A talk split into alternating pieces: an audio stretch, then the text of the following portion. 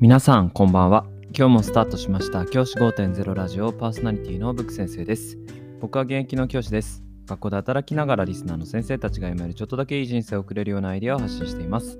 より良い授業、学級ケアや働き方、同僚保護者、児童生徒との人間関係、お金のことなど、聞かないよりは聞いた方がいい内容を毎朝6時に、休みの日は夜に放送しています。通勤の後から10分間聞き流すだけでも役立つ内容です。一人でも多くのリスナーの先生たちと一緒に良い教師人生を送ることが目的のラジオです。今回のテーマは、褒めるタイミングについてお話をしたい。そういうふうに思っています。褒めるタイミング。先生方はどんな時に子供たちを褒めてるでしょうか？褒めるのにはですね、タイミングが重要です。どういう時に褒めてあげるのか。そういったことをですね、効果的な方法を科学的に検証した結果というものが出ているので、それを今日はご紹介したいと思います。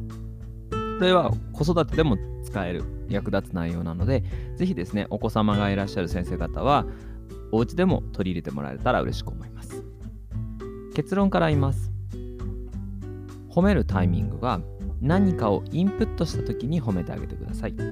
アウトプットした時には褒めなくて大丈夫です。これが結論です。具体的にどういうことか話していきます。インプットした時に褒めろ。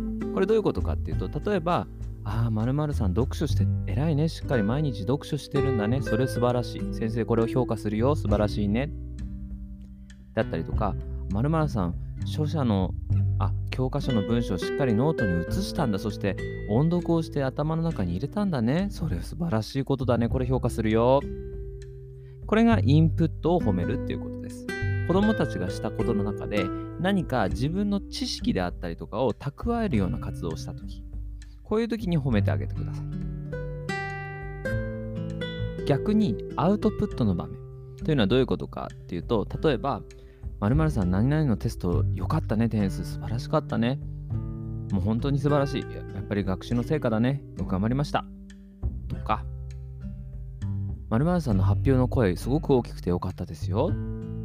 みんなもそういう風にやりましょうね。これはあまり効果が期待できない褒める動作になるんですね。これですね、科学的にあの検証されていてあの、教育経済学なんていう分野の中では有名なお話なんですけど、人はインプットしたことを褒められることで、より学力が伸びていくということが分かっています。先生方もそうじゃないですかやっぱりテストで褒められるのは一瞬確かに嬉しい気持ちありますけど次の時にあどうしようまたやらないといけないまた点数でアウトプット外に出す点数として取ってこなきゃいけないっていう風なプレッシャーが結構かかりませんか？逆にインプットっていうのは自分の中で何かを動作して頭の中に入れたっていうことを褒めてもらえればそれは次の時のプレッシャーにはなりませんよね。ああ次もまた本の中身頭に入れなきゃいけないインプットしなきゃいけないそういう風にはならないんですよね。これってやっぱりアウトプットっていうのは人にとってかなりプレッシャーになるものだということがあるので、インプットの方が褒めるとタイミングとしてはいいということなんですよね。先生方も、もしですね、あの子供たちのことを褒めよう、褒めること大事だなと思っていらっしゃる先生がいたら、ぜひですね、何かした場面で、インプットした場面を褒めてあげてほしい。そういうふうに思います。僕の場合は、例えば僕の授業だと、ある文章、英語の文章なんかだと、英語の文章を書き写してノートに書き写してくる段階で、一定の評価が与えられます。これはインプットに対する評価。まあ、賞賛、褒めるっていう動作と同じなんですけど、そういうふうに評価しているためです。もちろんテストなどのアウトプットみたいなものも評価はするんですが、それと同じぐらい大事にしているのがインプットの評価です。先生方ももし先生方の評価、例えば国語なんかだったら漢字のドリルをやってきたこと、これをしっかり評価してあげる。こういうこともすごく大事なことになります。アウトプットだけ評価していると、もちろんアウトプットができる子たちはいいですよね。